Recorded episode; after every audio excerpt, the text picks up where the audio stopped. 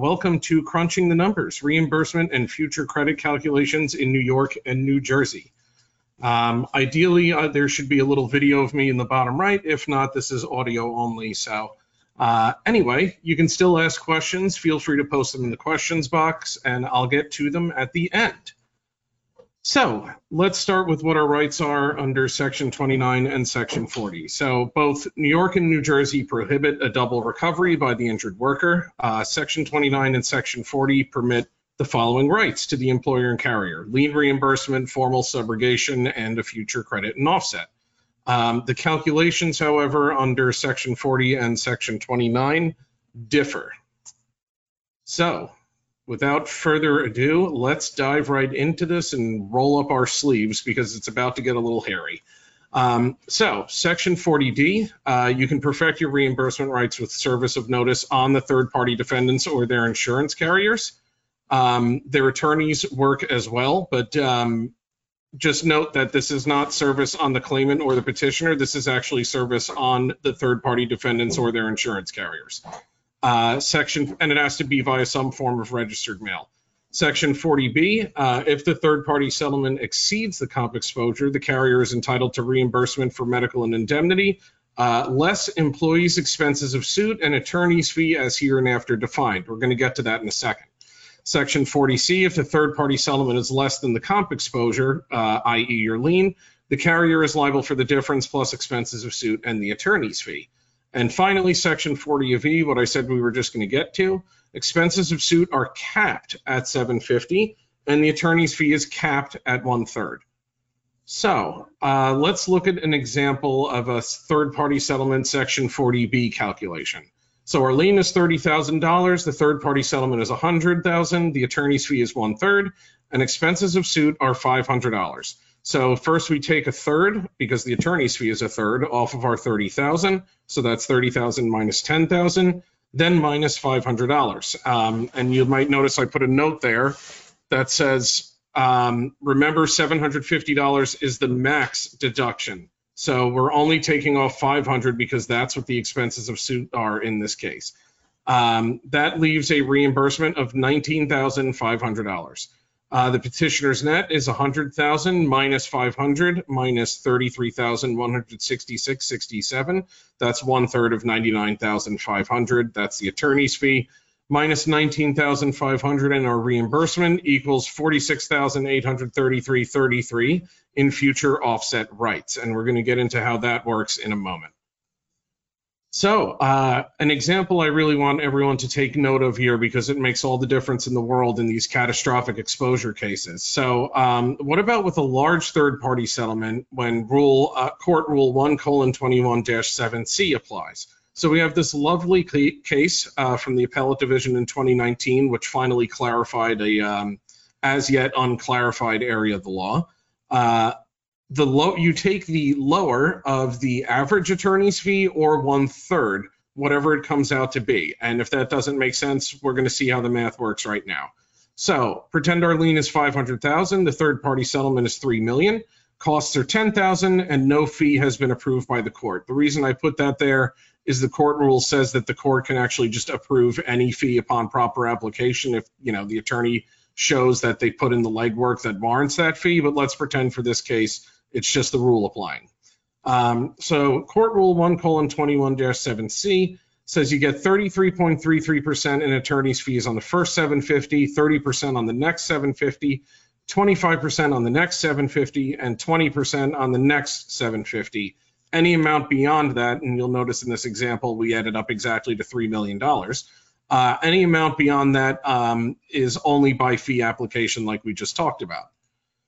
So let's continue with this example. So what this uh, Liberty Mutual Insurance versus Rodriguez case says is you average the attorney's fee. So 249,975 on the first 750,000. Uh, remember that's 33.33% of 750. 225,000 on the next 750, i.e. 30%. 187,500 on the next 750, 25%, 150 on the last 750, 20%. So we add up those four different fees for those four different components of the settlement, and we divide that total number by the gross settlement. This shakes out to 27.08%. So even though our costs are capped at 10,000, the reduction for expenses of suit is, I'm sorry, even though our costs are 10,000, the reduction for expenses of suit is capped at 750. Uh, so to do the total, total math here, 500,000, that's what we said our lien was, minus 27.08%, that's 135,400, minus 750 equals 363,850. So this is 31,266.67 more due to that averaging of the attorney's fee per the Liberty Mutual Insurance versus Rodriguez case. Instead of taking a third off the lien, we were able to average the attorney's fee under the court rule and take 27.08% off. And obviously, if there's a $3 million third party settlement, you probably have a pretty large lien as well. Uh, so this really does make a ton of difference uh, in these catastrophic exposure cases, which is why I wanted to bring it up. So section 40C, uh, when we have a lien that is actually greater than the third party settlement. So we have a miniature third party settlement here. So let's say it's $15,000. This is the standard policy minimum in New Jersey. The lien is 100,000, the attorney's fee is one third, and costs are 500. Well, step one, and this is how it's laid out in the statute, but we're going to give you a cheat code at the end of it. Step one, the difference between the lien and the third party settlement, 100 minus 15 is 85,000. You add the fee and costs to the difference, so 85,000 plus uh, the attorney's fee plus $500. So that's 5,333.33 total equals 90,333.33. How much does the lien exceed the number that we got to in step two? Well, 100,000 minus 90,333.33 equals 9,666.67 in reimbursement. Now, the cheat code I mentioned. This translates to being entitled to the entire third party settlement after costs and fees. You might notice if we didn't go down this long rabbit hole, if we just did 15,000 minus 500 minus 4,833.33, it would equal the exact same amount we got to in step three. So section 40C is a long-winded way of saying that if your lien exceeds the third party settlement, you get every red cent less attorney's fees and costs. Just if you ever have to lay out the math for a judge, and which we had pop up recently, this is how it works. All right, future offset rights. So this is only going to apply going to apply when the third party settlement uh, is less than the total lien uh, for obvious reasons. So section 40B provides that when the third party settlement uh, exceeds the lien, the carrier shall be released from such liability. And I highlighted that language because it's actually kind of interesting how this is going to work out. For future offset purposes, the petitioner's net third party settlement is our credit amount. Uh, and then we have this hateful case from the New Jersey Supreme Court back in 1978, uh, Owens versus C&R Waste Material, which said that the carrier is required to pay its future share of litigation costs up front in permanent total disability cases in order to be released from liability as referenced by the statute. So here are a couple more cases about this Owens issue, and, and we're going to arrive at a, at a point at the conclusion of this slide. Um, so Andrzejczyk versus Elmore Bake Shop, even when the future share is accelerated, reopener rights are calculated from the date PPD payments would have ended. So you forecast out the amount of weeks on the PPD, and you count two years from the date the last payment would have been due. Then we have Fiore versus Trident Construction Co. There is no SSD offset on an accelerated Owens payment. Remember, that's paying your one third upfront because you're released from liability after paying your pro rata share. And this is not a commutation of, or nor is it compensation.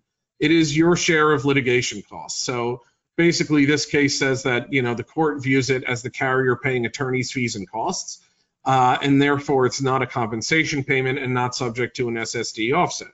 So this adds up um, to basically petitioner attorneys arguing in every single case where there's this third party settlement and uh, a Section 22 permanency award, uh, we're always required to pay one third of it up front and accelerate it. Um, that said, you can always negotiate otherwise, and it may be that the petitioner actually prefers payments at the one third rate ongoing. Or maybe you have a petitioner, a third party attorney who's not really familiar with how the law works or things of that nature. It's more favorable to us to pay at the one third rate going forward. Number one, because there's no guarantee we ever uh, pay, pay out the entirety of the permanency award, right? I mean, the petitioner might pass away tomorrow. Number two, it's way, way easier to track reopener rights on the credit if we're just doing a weekly deduction.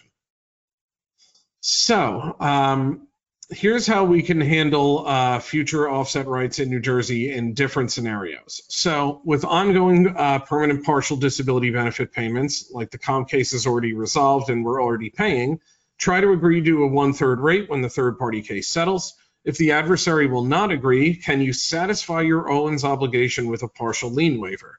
So what I'm getting at with that is, um, say you're, uh, you know, we know what our third party reimbursement is going to be can we waive a portion of that to satisfy what one third of the future permanency award is? If so, we don't pay any additional money and we still get the total holiday uh, from future payments going forward. Just note you're going to have to negotiate this. Uh, your worst case scenario is paying one third up front and then documenting the extinguishment and reopener date in the order. That's how it shakes out in Owens. Um, if the third party case settles first and our credit exceeds the total perm award, then the petitioner gets one third of the award up front, assuming it's fully accrued, uh, and the full award gets deducted from the credit balance, and the remainder goes toward the reopener, if any. If the perm award has not accrued in full, we accelerate to the extent of the credit, then pay the remainder once due. Now, if this is not making any sense at all to you, I'm just laying the groundwork here. We're going to see how the math actually works out. So my advice to you when dealing with future offset rights in New Jersey comes down to three simple words work in weeks. And this is actually going to make it very, very easy. So let's say the petitioner's net third party settlement is 30,000, right? Those are our credit rights.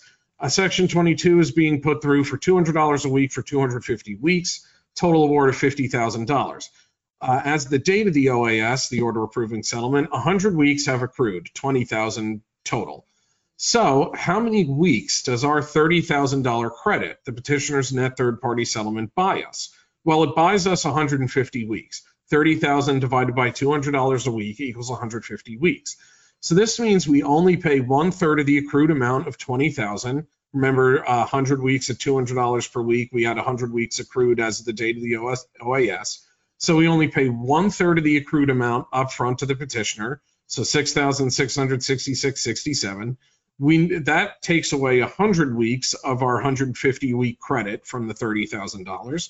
So we now have 50 weeks of credit left. We pay one third of the next 50 weeks. So 50 weeks times $200 equals 10,000 upfront. We pay 3,333.33 upfront. And then what happens is the petitioner gets nothing for the first 50 weeks following the OAS and then payments resume at the full rate of $200 for the remaining 100 weeks. So if you're trying to figure out um, how to apply your credit rights in a New Jersey case, just break it all down into weeks. You know, that's how the order approving settlement does it. And if you translate the third party settlement into uh, an amount of weeks, it just makes it way, way, way easier to work with. So uh, moving on to New York, um, Section 29 requires a deduction, but unlike in New Jersey where there's, you know, statutory caps, uh, we have to calculate a cost of litigation percentage. This is calculated by adding the attorney's fee and costs and disbursements together, uh, and then dividing by the gross third-party settlement. So if we have a $100,000 third-party settlement, an attorney's fee of one third, costs are a thousand, that's 34,333.33 over $100,000 equals 34.33%. Uh, so if our lien is 30,000, we take off 34.33% and we receive 19,701 in reimbursement. Pretty easy so far. So where it starts to get messy is the Court of Appeals in Burns versus Varriale and the difference between speculative and non-speculative future benefits. So the Kelly case, the one that gives us this cost of litigation calculation, says certain types of payments are non-speculative. PTD, uh, that's permanent total disability, schedule loss of use, and death. In those cases, the carrier is going to pay the cost of litigation percentage up front and then take a complete holiday from payments going forward. Burns says that permanent partial disability is speculative, so payments are made ongoing weekly at the cost of litigation percentage rate. Bissell versus Town of Amherst says, unsurprisingly, future medical is also speculative, payable as it becomes due as the petitioner treats uh, at the cost of litigation percentage, aka the the Burns rate, is what you might hear it called. So let's look at a couple math examples here. Non-speculative permanent total disability. Uh, claimant has a PTD of $300 per week. Assume it has a present value of $200,000. Uh, third party case settles for 2.5 million. The current lien is 175,000. The attorney's fee is 833,333.33 and costs are 15,000. So we get our cost of litigation percentage first. Attorney's fee plus costs divided by uh, gross settlement is 33.93%. Now we have to figure out what the total benefit to the carrier is. $175,000, that's the current lien, um, plus $200,000, that's the present value of future benefits, uh, is equal to 375. What is the carrier share of 375 based on the cost of litigation percentage? Uh, 0.3393 times 375 equals 127,237.50. So then we take that number from our equitable, or we take our equitable share from the total lien, and we're left over with 47,762.50. That ends up being our reimbursement amount in this permanent total disability case. Uh, the petitioner's net, or I'm sorry, the claimant's net, since we're in New York now, uh, is gross settlement minus attorney's fee minus costs and disbursements minus lien reimbursement equals the net to the claimant. Now, what happens um, if the future uh, obligation or the present value of the future obligation plus our lien is actually um, greater and we become exposed for fresh money? So assume the claimant has PTD at 900 per week and the present value here is 600,000. Carriers paid 300,000. The net third party settlement is for 500. Uh, attorney fee of 163, 333, 33, uh, and 10,000 in costs. Calculate our cost of litigation percentage, attorney fee plus costs over gross settlement, 34.67. What is the total benefit to the carrier? Well, the present value, is 600,000, plus what we've paid to date, 300,000. Equitable share, we take 34.67% times 900, we get $312,030. So we subtract this equitable share from our gross lien like we did before, uh, except we end up with negative 12,030. Um, so to determine the claimant's net here, 500,000 minus attorney's fee plus and minus attorney's fee and costs plus this fresh money we now have to pay 12,030 equals 338,696.67. So um, in this case, we actually have to pay money forward, pay fresh money, because the total benefit to the carrier from the third party settlement uh, is so high and it exceeds the third party settlement itself. Um, when will payments resume? This is just the next step if you want to take it that far. This is called deficiency compensation, the remaining payments after your credit is exhausted. Um, 338,696.67, that's the petitioner's net, claimant's net, uh, divided by $900 a week, that's the weekly PTD rate, equals 376.33 weeks. So after about seven years, we're going to resume payment. But for the first seven years, we will pay nothing. Speculative future benefits are way easier. You're just paying at the cost of litigation percentage, approximately one third usually, on a weekly basis for medical, temporary disability, LWEC, it's reduced earnings, etc. So your cost of litigation, let's just say, is 34%. Um, in this fact pattern, third party settlement of 100,000, section 29 lien of 25, attorney fee of 33 and cost of 1,000. Uh, the cost of litigation percentage reduction to our lien, 34%, taken out of 25,000, $8,500. Our reimbursement then is 25,000 minus 8,500, 16,005. Claimant walks away with 49,500. So that is our future credit amount. So let's assume the claimant gets classified with a 25% LWEC and gets 250 weeks at 300 per week. Under Burns, the carrier pays 34% of LWEC payments or 102 per week, and any medical um, at the 34% rate until 49,500 uh, holiday is extinguished. Uh, the holiday is what we call the reduced benefits payment period or the suspended benefits payment period. So assuming there's no medical, which is kind of typical after permanency except for ongoing maintenance care, unless in some serious injury cases, um, the holiday would expire after 165 weeks. How did I get to that? Uh, claimant's net divided by $300 a week, the LWEC benefit payments, Um, and that would resume at the full rate uh, for the remaining 85 weeks on the LWEC classification. So uh, we got through the tough part. We got through the math. Um, now I just want to leave you with uh, a few takeaways in New York before I do third-party settlement takeaways overall. So a warning about the interplay with Article 51 and Section 29.1a. You might have heard this referred to as the 50K carve out in motor vehicle accident cases. That applies um, retroactively and prospectively. So uh, if you have not yet paid out over $50,000, subject to some exceptions, uh, you likely do not have a lien.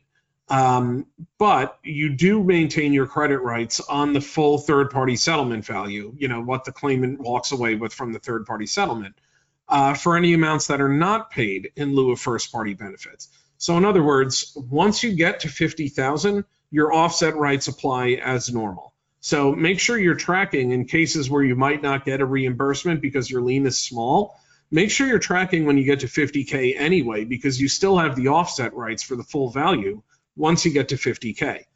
Um, note that you're required to reserve your offset rights in the consent agreement under Section 29.5. Uh, this is nice because you can dictate the terms of your offset. You can set the cost of litigation or burns rate. You can have the claimant waive burns. You can set the effective date of the credit. Uh, you can impose restrictions for revoking your consent. Um, the consent agreement is really a powerful thing, and we have some webinars on that if you want to check it out. Um, burns can be satisfied with a partial waiver up front or over time, uh, or it can be waived by the claimant. So you can waive some of your present reimbursement to satisfy what you calculate your future burns obligation to be. Um, or once you what you pay in your lien reduction plus your weekly burns payments, once that adds up to the claimant's actual litigation costs, you've satisfied burns. If you think about it practically, you never have to pay more than the claimant's actual litigation costs. That's not equitable. That's just, you know, the carrier taking a hit for no reason. So once your burns obligation is satisfied, you get dollar for dollar offset rights. Uh, you can also have the claimant agree to waive burns in the third party consent agreement, and then you get dollar for dollar offset rights. Um, Bissell and matter of Franciscan health management. Um, note that medical treatment uh, in a third party settlement credit in New York um, the claimant is actually responsible to pay out of pocket and then submit claims for reimbursement through the board. After which the carrier, uh, you know, will be directed, assume the bill, assuming the bill is adjudicated to be compensable, the board will direct the carrier to reimburse the claimant at the burns rate, unless you know the claimant waived burns or you've already satisfied it. Um, the reason I bring this up, that means medical treatment is objectionable uh, if you have a third-party settlement credit running. So consider filing those C-8.1Bs to shake things up a little uh, if the claimant's still getting treatment after a third party settlement. Um, many judges and attorneys are unaware of the requirement for a gross benefit deduction. So remember in the prior example, uh, to remember to figure out the deficiency compensation, uh, I divided it by the gross weekly award amount. You know, we said the claimant was getting 900 a week in PTD, and then I took the claimant's net third party settlement divided by 900. Um, a lot of attorneys and judges think the way it actually works is that you're only responsible for deducting the portion of the payment you avoid or uh, the two thirds. So if you pay you know, the one third rate or the approximate one third rate, the you know you're still paying that. So a lot of attorneys and judges think that the only thing that comes off your lien is two thirds of the benefit payment. So if you can throw that in a consent agreement and get everyone to sign off on it, more power to you. Um, note that if they push back though and they say you have to deduct the gross benefit amount, they're right. Um, and finally, beware matter of Terranova. Uh, this is a case from 2017. Uh, basically, we talked about schedule loss of use being one of those non-speculative future benefits. Um, that does not mean that if a, you know if schedule loss of use has not been resolved at the time the third party action settles, that you get to skirt, you know, your Burns obligation. What Matter of Terranova says is that Burns requires payment of your equitable share as it becomes due. So when you get to a schedule loss of use, thanks to what Matter of Terranova now says, it's not like you get to skirt your Burns obligation. You still have to pay the Burns rate of the schedule loss of use. So if your third party settlement credit exceeds the total SLU, that means you have to pay one third uh, of the SLU still. If your third party settlement equals only a portion of your third party settlement, I should say, the claimant's net third party settlement equals only a portion of the SLU, well, you still have to lop the burns rate off of that credit amount. I know that sounds unfair, but that's how it works. Until there's further clarity from the board panel or the third department or the Court of Appeals, uh, the carrier gets hit coming and going on SLUs. All right, best practices for the third party settlements, and then we'll get to questions if there are any. Um, negotiate everything in, in, advance. Do not leave it up to judges. Uh, so I want you to work things out with petitioner or claimant's counsel. Do not just draft a sloppy consent letter and assume, you know, the law will figure it out. Uh, along that same line, memorialize everything in writing. This is actually required in New York under 29.5. It is not required in New Jersey because there's no requirement to ask for our consent to settle, but do it anyway. Because the, if you have your offset rights uh, and reopener rights, you know, laid out in a consent letter, that is way more compelling if the issue of your credit is ever adjudicated. Uh, look for a possible global settlement. You know, can you waive a portion of the lien to fund a Section 32, for instance? Um, know the math and how your rights are applied, like everything we just went over. Uh, make sure you got a system in place for tracking your weekly deductions, as we discussed. You know, you're going to be taking money off weekly if you can agree to it in New Jersey or if you're paying at the Burns rate. Somebody should be tracking that. If it's an Excel spreadsheet or some software, somebody's got to be on top of it. And finally, um, properly reserve your rights in New Jersey. Uh, Section 40D requires service of notice on the third party defendants, their insurance carriers, or their attorneys uh, via some form of registered mail. So make sure you're doing that. Um, while you have a lien, regardless of whether you serve the notice under Section 40D, what that does is it actually obligates the defendants to reimburse you before paying dollar one to the petitioner which is really useful leverage if you, you know, petitioner's third party attorney wants you to compromise any portion of the lien. You get to say, okay, well, the defendants are obligated to reimburse me in full first, so take it up with them. Um, all right, with that, let's see if we have any questions. I know that was very dense subject matter and it took a half hour, so I appreciate you sticking in there. All right, let's see. I always struggle to pop this thing out. All right. It looks like we do not have any questions, but I am always happy to answer them. Uh, so feel free to reach out, cmajor at loisllc.com, or pick up the phone and give me a call. Uh, I could talk about this stuff all day, so I'm happy to go over with you. Um, thank you so much for joining, and hopefully I see you next month. Happy Thanksgiving, everyone.